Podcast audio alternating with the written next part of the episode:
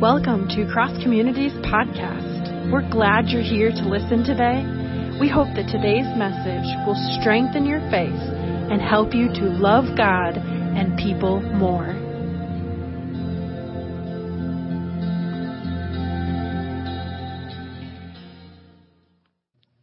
If you have your Bibles, go ahead and uh, open them up to Matthew chapter 5.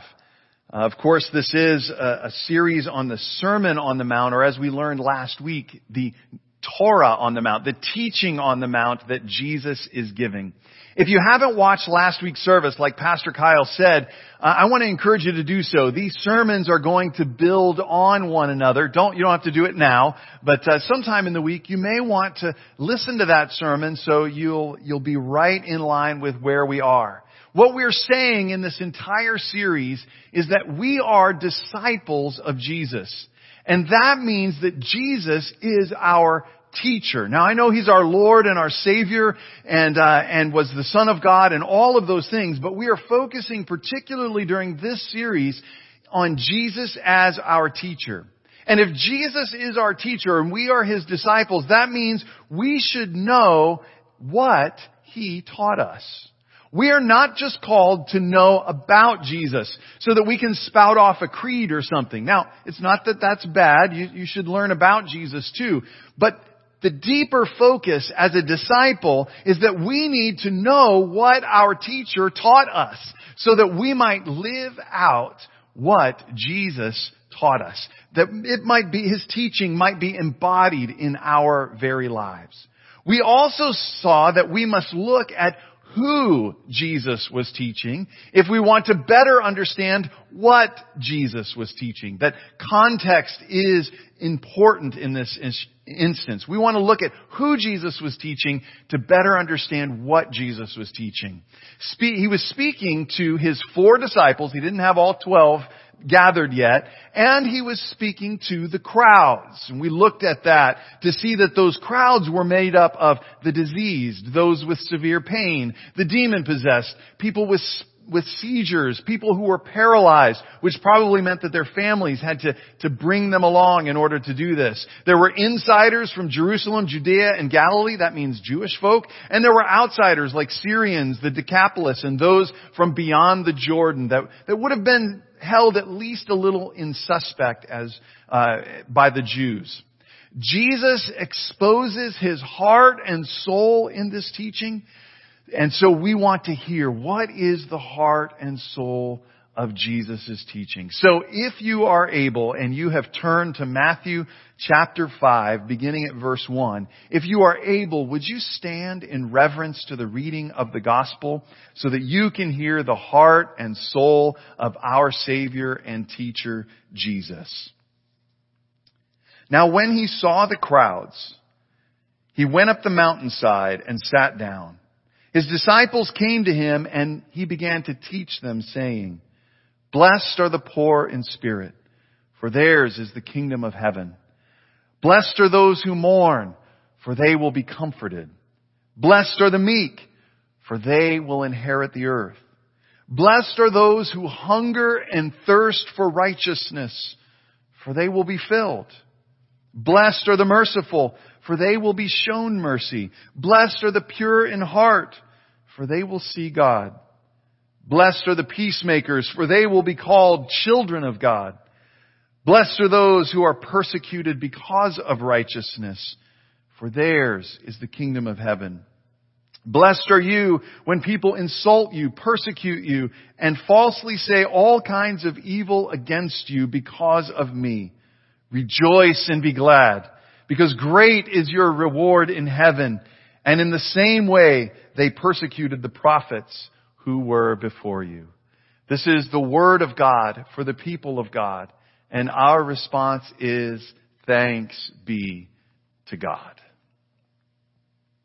I remember when I was a young counselor, I was still in my internship at this point, a, a specific client that I had, and of course I'm not going to give names or anything but this client, they described in their working with me as they came in, even on their very first session, they described some horrific abuse that they had endured as a child through their teenage years and now they were out of that place and, and they were living as an adult, but they were still dealing with some of the ramifications of that horrific abuse. And as that person shared the story of their abuse, they did so with a very flat affect.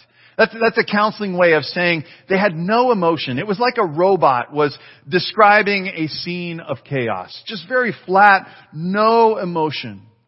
And yet I, as the counselor, found tears beginning to flow down my cheeks. And I couldn't control those tears. I mean, I, I held my composure. I was, I was able to maintain myself and finish the session and do all the things that I was supposed to do as a counselor.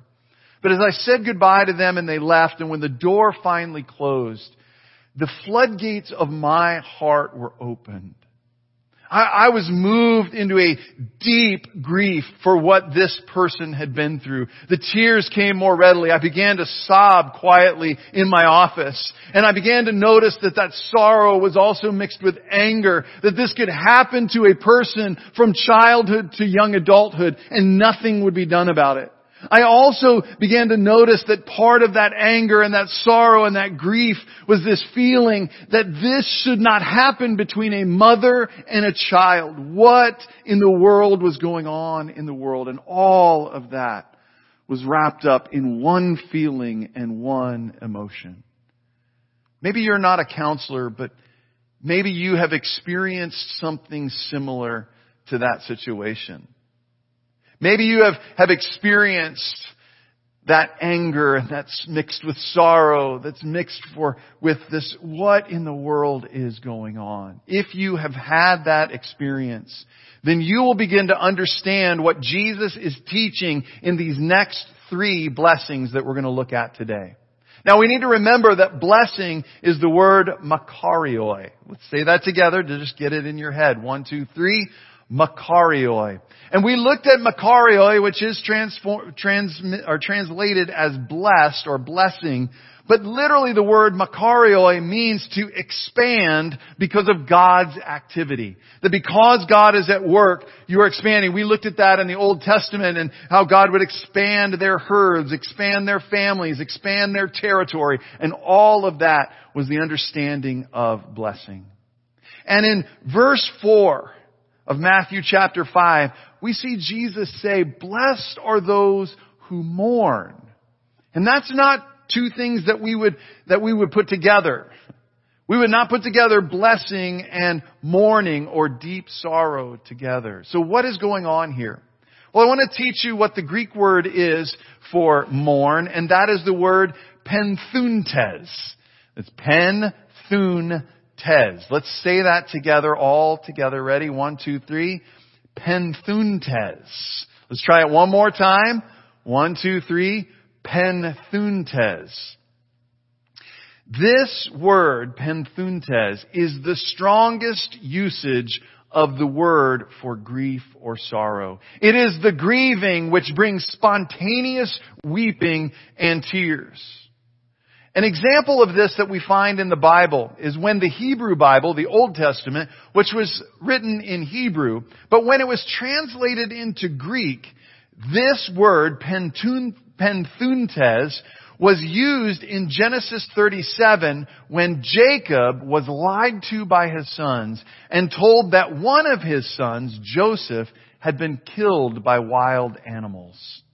The Bible says that he tore his garments and put sackcloth on and penthuntes for his son many days. In fact, it, just a few verses later, when they're trying to console him and comfort him, he says, no, I will continue to penthuntes until I join my son in the grave. This is the word that Jesus uses. Now remember, who is Jesus saying this to? The crowds. Do you think in a crowd filled with people suffering from diseases, people who are paralyzed, which means some of them had to bring their family, those suffering severe pain, those who were demon possessed, do you think that some of them maybe even most of them, understood what it meant to penthuntes, to grieve, to watch their child. Maybe some of them had even lost family members to disease or to, to paralysis or those types of things. Jesus again was looking at those who had experienced penthuntes eyeball to eyeball right then, right there, and he says to them right to their faces that they are blessed. Hmm. Let's move on because Jesus doesn't stop there. These three blessings actually work together, so we need to see them in their context. He goes on in the next verse and says, blessed are the meek. Now, how many of you have used the term meek, even this week, or even this month? Or even this year, or how many of you have ever used it ever? It's, it's a word that's kind of fallen out of usage in the English language. We don't really use it anymore. And if you were to think about it, maybe your dictionary would, would say, or maybe you would just kind of remember something that would say, it's probably someone who's a coward, or, or someone who's very, very compliant. They're just meek. You can run over them. You can do whatever. I want you to know this is far from the correct meaning of the word meek, or that is translated in English as meek. The word Jesus uses is the Greek word praes. You want to say that with me, don't you? Praes. Ready? One, two, three. Praes. Let's say it one more time. One, two, three. Praes. He says, blessed are the praes. So what does praes mean? It is only used four times in the scriptures, and it is often translated into English as meek, or sometimes it's translated as gentle. But this doesn't really help us in English to capture the meaning of what this word really means. So I, I looked at, at, some other things and I was looking at what scholars were saying and found this interesting part about how Aristotle uses the word praes. He uses it 400 ish so years before Jesus when he was trying to describe what virtues are. Now Aristotle believed that virtues were the happy middle point between two excesses. So like when he's trying to understand the virtue of generosity, he says that's the medium between being a spendthrift, just throwing your money away basically, and being a miser where you hoard your money. Being a happy medium is to be generous. You're not miserly, but you don't just throw it away. You're wise in how you give and how you spend. Now one of Aristotle's virtue was this word, praes. It is the middle ground between two extremes. Are you ready for the extremes? It is the middle ground between rage and doormatness. I know that's not really a word. Being a doormat. It's the middle ground between rage and being a doormat. So it is really the one who is angry, the one who is praes, is the one who is angry at the right time, at the right situation, and in the right manner. They're not flying off the handle in rage. They're not just letting things go, but they are angry at the right time, at the right situation, and in the right manner. I think a good example that we might know about in our modern day is the example of Rosa Parks. If you're not familiar with this story, she was a woman who, who lived and was a, a worker uh, in Alabama during the 1960s. And she got on a bus after a long day of work and because of the Jim Crow laws and segregation of the day, she was forced to sit at the back of the bus. And if a white person got on the bus and it was so full that they needed her seat, they could demand their seat. Well, she sat down and she was tired and exhausted and she kind of woke up to a white man telling her that she needed to move. But she was praes. She was angry at the right time. It was, it was the time to show that this type of law was not good and she was angry. She was angry at the right situation. That law that said she, a hard working person who had claimed a seat needed to give it up based on her race. But she was also angry in the right way. She said, I'm tired and I'm not going to move anymore. That is an example of praes. If we want to look at a biblical example of praes, we may want to look at the example of Jesus when a woman who was caught in adultery was brought and laid at his feet and and the, they, he was tested and the, the people who had brought her said Moses' law tells us we must stone a woman like this. And they had brought their stones with them. They were ready to do her in as soon as Jesus gave the word to do that. And yet Jesus was praes. He looked at those who, who brought their stones and brought their judgments and he knew the hypocrisy. He was angry at the right situation. Because it takes two to be in adultery. Where was the husband that should be there along with this woman? And why wasn't he being held accountable at that time? And in his praes, he said it in the right way. He stood up and said, let the one who is without sin cast the first stone. And everyone dropped their stones and walked away. And he was praes with the woman who was laying there. He said, I do not condemn you, but go and don't sin anymore. It wasn't just a doormat, I'll just go and do whatever you want. It was, no, praes. Yeah, I don't condemn you, but go and don't sin anymore. This is praes in the crowd Jesus was speaking to, do you think there were people who were angry? You bet there were. They were probably angry at how they or their loved one who was sick or unwell was treated by this society and even by their own religion. They were probably angry at the unfairness of life. They were probably angry at how the system worked against them every way and every time. They were angry at the, their powerlessness to change anything. They couldn't vote. They couldn't protest. You protest back in those days and you're killed. Just had to sit and take it. To them, eyeball to eyeball to those people in the crowd.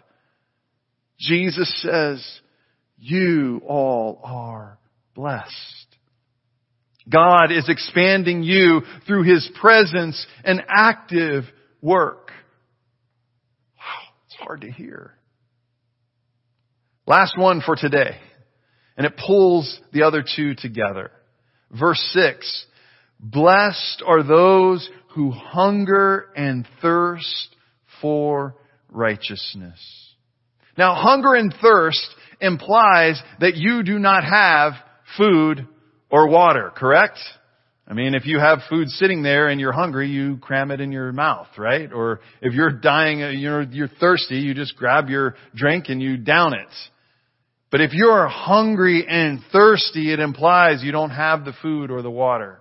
So take just a minute and think about the last time that you were hungry, hungry.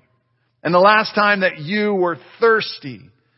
I know uh, the example that came to my mind was when I was doing a bit of running. I was getting ready for a half marathon at the time. And I was, I was going out on my run and I just thought, this is going to be great. So I, I drove my car at, down to Kilgore, uh, right there at Kilgore and Lovers Lane. You can park and you can run the Portage Creek Trail. It's a lovely trail, trees everywhere. There's a stream that runs, you know, around the thing. You can hear it going. It's just a beautiful place to run. And uh, I was going to do six miles, so I was going to run three miles out and three miles back. And I just took this notion that, man, I just don't want to be disturbed by anything. I just want to enjoy nature. I want to, so I'm going to leave my phone and all that in the car. No music today, no headphones, just running, just being out there. And it was great. I enjoyed the run. I'm, I'm on my way. I'm, I'm going as before breakfast. I hadn't eaten anything since dinner the night before. And, uh, and I, I left everything there. I thought, ah, oh, it's only six miles. I don't need to take water with me. I got three miles in to make the turn to come back to where I was. I was, I was probably down close, uh, past Milham, close to Romence, maybe near the library. And all of a sudden I heard something pop in my foot. And, and all of a sudden I, I could not, uh, do much more than just kind of hobble a little bit. I thought, oh no, I thought maybe I can, I can make it. I, will I'll try and stretch it out a little bit. I tried, try as I might, there was no way. So now I'm at the furthest point out and I've got to walk all the way back. I've got to hobble all the way back to Kilgore Road, three miles. It took forever. Lori was, was crazy with worry about where I was because it took so long. But I remember getting back to the car and the only thing I could think of for about the last mile and a half was, why did I leave my water bottle in the car? I needed, I was so thirsty and I hadn't had anything to eat. I was so hungry. That was the best protein bar I think I have ever eaten because I was so hungry and so thirsty. Have you been there? Have you experienced that kind of hunger and thirst? Well, Jesus uses these this, this idea when he's talking about those who are hungry and thirsty for righteousness. And again, Jesus uses extreme words for hunger and for thirst. We're not going to go into those words, but I want you to know that you could translate the word that he uses for hungry as starving, and the word that he uses for thirsty as dying of thirst. They were strong words to describe hunger and thirst. And what are they starving for and dying of thirst for? They're dying of thirst and hungry, starving for righteousness. That seems like a very religious word.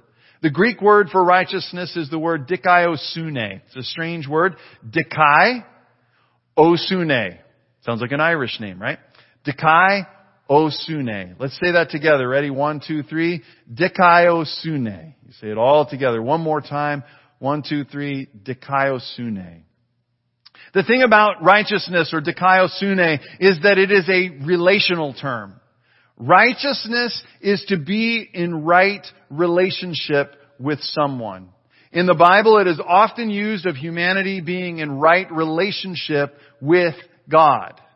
That, that there is nothing between you, that the, the ledger has been cleared, that there's, there is just openness between that relationship between you and God.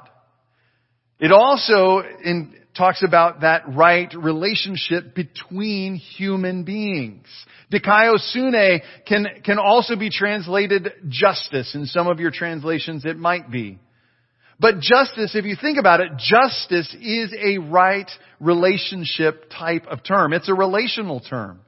If you are experiencing unjust uh, unjust conditions and justice is then brought to it, it restores the rightness of the relationship.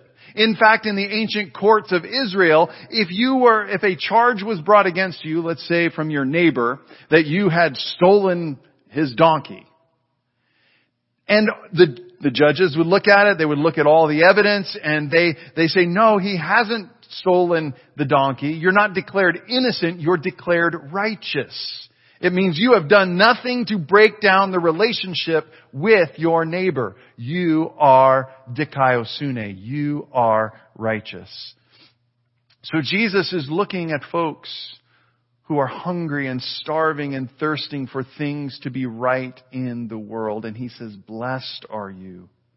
Not just, they're not just starving for just personal relationships to be right, but the larger form of dikaiosune, the relationship of how things are supposed to work in the world. They're longing for that. They're hungry for that. They're starving for that. And Jesus looks at them eyeball to eyeball and said, blessed is the one who is starving for the world to work the way it is supposed to the way God means for it to work. Blessed are those who are dying of thirst for people in power to treat people as family instead of as property, or instead of as pieces of meat, or as worthless, or as simply animals. That's a deep hunger. And when you get in touch with that kind of hunger and that kind of thirst, it involves some deep sorrow, some penthuntes, and also some appropriate anger or meekness or praes. So Jesus looks in the eye of these people all around him and declares to them, blessed are you, God is expanding you, and His life-giving and saving activity is coming to you and it is coming now. And it is not because you are grieving or mourning. It is not because you are appropriately angry. It is not because you are starving for the world to be set right with all its relationships. Mourning is not good. Anger is not sustainable. Starving is not good. So why does Jesus call them blessed? In these blessings, just like last week, Jesus is saying, you all are blessed because God has seen you and God has heard you. God sees your grief. God hears your angry cries. God feels your hunger. And this God is right now to do something about it.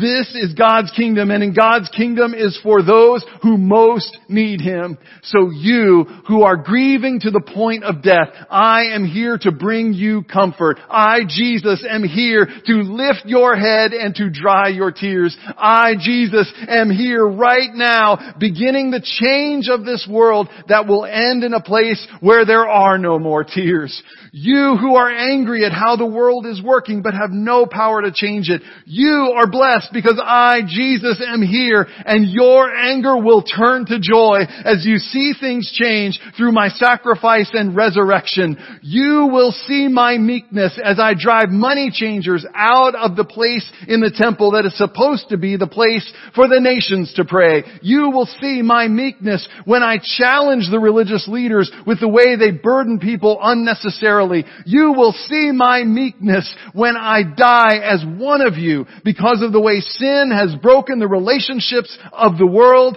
and still have the strength to forgive those who are in the act of killing me. And because of my death and resurrection, you, yes you, will inherit the earth. You will be blessed. Because I have been sent by God, you who are starving for righteousness and justice will be what? Filled. Your thirst will be quenched with the living water that I offer a Samaritan woman, an outsider, so that I can restore the relationship of an entire village of Samaritans to God. You will have your hunger filled with the bread of life as I give my life as a sacrifice to tear down the dividing wall between humanity and God and all of the walls that human beings have built between each other. If you're grieving, you will know comfort. If you're angry, you will inherit. If you're starving or dying of thirst, you will be filled with living water and bread from heaven. Is that good news this morning, church? Amen. Because Jesus has come to those crowds long ago and to us here today. Why is this teaching so important? I want to give you two reasons. The first is very, very important. The reason why this is important is to remind you who right now, those of you who right now are grieving, for those of you right now who are meek, who are appropriately angry and longing for the things that need to change. And for right now, those of you who are starving or dying of thirst for the world to be right, for a relationship that is broken to be restored, for God to move in this place. I want to say to you right now, right wherever you are, right there on your couch, right in your living room, right at your computer desk, I want you to know if you have fall into those categories that Jesus is here now. And you right now can receive comfort. You can receive support. You can have relationships healed and restored right here and right now. Jesus wants you to know his healing presence and His ability to sustain you right here and right now. That's good news for you. The second reason is for those of us who consider ourselves Jesus' disciples. Why is this important? Well, first of all, and, and probably most importantly, it was important to Jesus. This was the first time he laid down a teaching. Remember last week we saw that the way he taught, he was baring his heart and his soul. This is the heart of Jesus' teaching. And so if we are his disciples, it should be the heart of what we desire to learn and move forward to. But really what these three blessings are teaching us if we're going to be disciples is that we need to realize that people who are in pain need a people of presence. Let me say that again. People in pain need a people of presence. As a disciple of Jesus, will you comfort those who are grieving? As a disciple of Jesus, will you be uncomfortable in their pain and anger and then just be present and listen? Will you help to satisfy their hunger and thirst by working with them for righteousness and justice to see relationships restored, both personal and all the way out to the systems of our world? This is our call.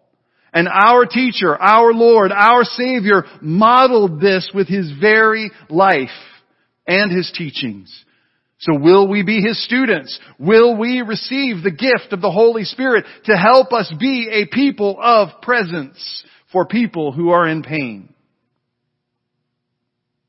I spoke about my client long ago, the beginning of this sermon. I've come to know as I this client is brought up in my thoughts every now and then. Looking back on it, I believe it was not my words that healed them. It was not my wisdom that revived them or restored them to a little bit better mental health. It was not my technique that transformed them. When it comes right down to it, it was my presence with them that was healing to cry when they couldn't, to give words to appropriate anger when they had no words to say, to give that individual the food and drink of modeling what is right, what right relationships should look like. In other words, to model what is Christ-like for them. To be the presence of my teacher with that hurting, wounded, hungry, grieving, sorrowful, meek individual. This is the call of discipleship, my friends. Will we be people of presence for people who are in pain? Will we be the ones who model in our very lives the same truth that we sing every week when we sing, Hallelujah, you belong here in His presence, safe and secure. We see hope coming on the horizon. There's no need for hiding. Cause you belong. Would you bow your heads? Pray with me. Jesus, thank you for coming to those of us who are grieving. Thank you for coming to those of us who because of life have, have just felt beaten down and we feel that anger stirring within us. God, we we thank you for being the one who would come with your very presence in Jesus to feed my hunger, to quench my thirst, to make possible right relationship between myself and you, God. And to help me look at my brothers and sisters with the walls torn down to restore the relationship between any human being. Lord Jesus, today I believe that there are those who are in need of your healing. They're in need of your presence. They're in need of comfort for their grieving. They're in need of, of help, of, of inheriting in their appropriate anger. They are in need of bread of life and, and the water of life that only you can give. And so I pray right there in their homes all around the world, they would reach out to you and hear you say, blessed are you. For I am here to comfort. I am here to bring inheritance. I am here to give you bread, to give you water. Father, we are also your disciples. We're your students. So help us to know that this, the Holy Spirit wasn't just given to us so we could just sit in a pew or sit in our homes, but that we were called to go to people of pain and to be a people of your presence in their lives. Help us to put our arm around those who are grieving, to pray for those who are mourning, to reach out to those who are in sorrow. Help us, O oh God, to listen, to sit in the pain with those who are meek, those who are angry. And help us to offer words of encouragement and actions that show we are with them. Help us to go in your name to see righteousness, whether that is to share the good news with our neighbor that the relationship between them and you might be restored, or whether it is to work to show us as one human race, one human family, because you have torn down the dividing walls. Help us as your disciples to go to people in pain as a people of your presence for you have freely given to us. You call us to freely give to them. We pray and ask all of these things through Jesus Christ our Lord, who lives and reigns with you and the Holy Spirit, one God forever and ever. Amen. Amen. Amen. Would you stand wherever you are around the world and receive this blessing? And now. May you be called to people of pain and recognize that as the disciple you are called to be a people of presence. May you comfort those who are in mourning. May you encourage those who are meek.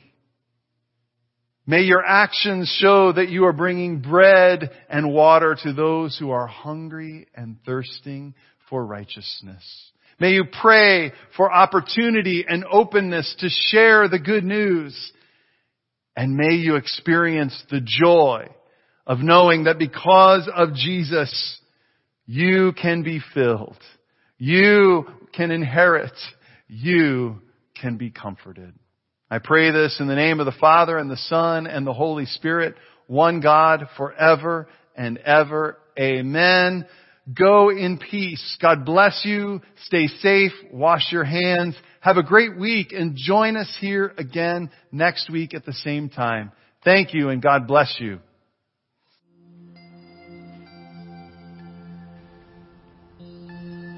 Thank you for tuning in to Cross Communities Podcast. We hope you will join us next week.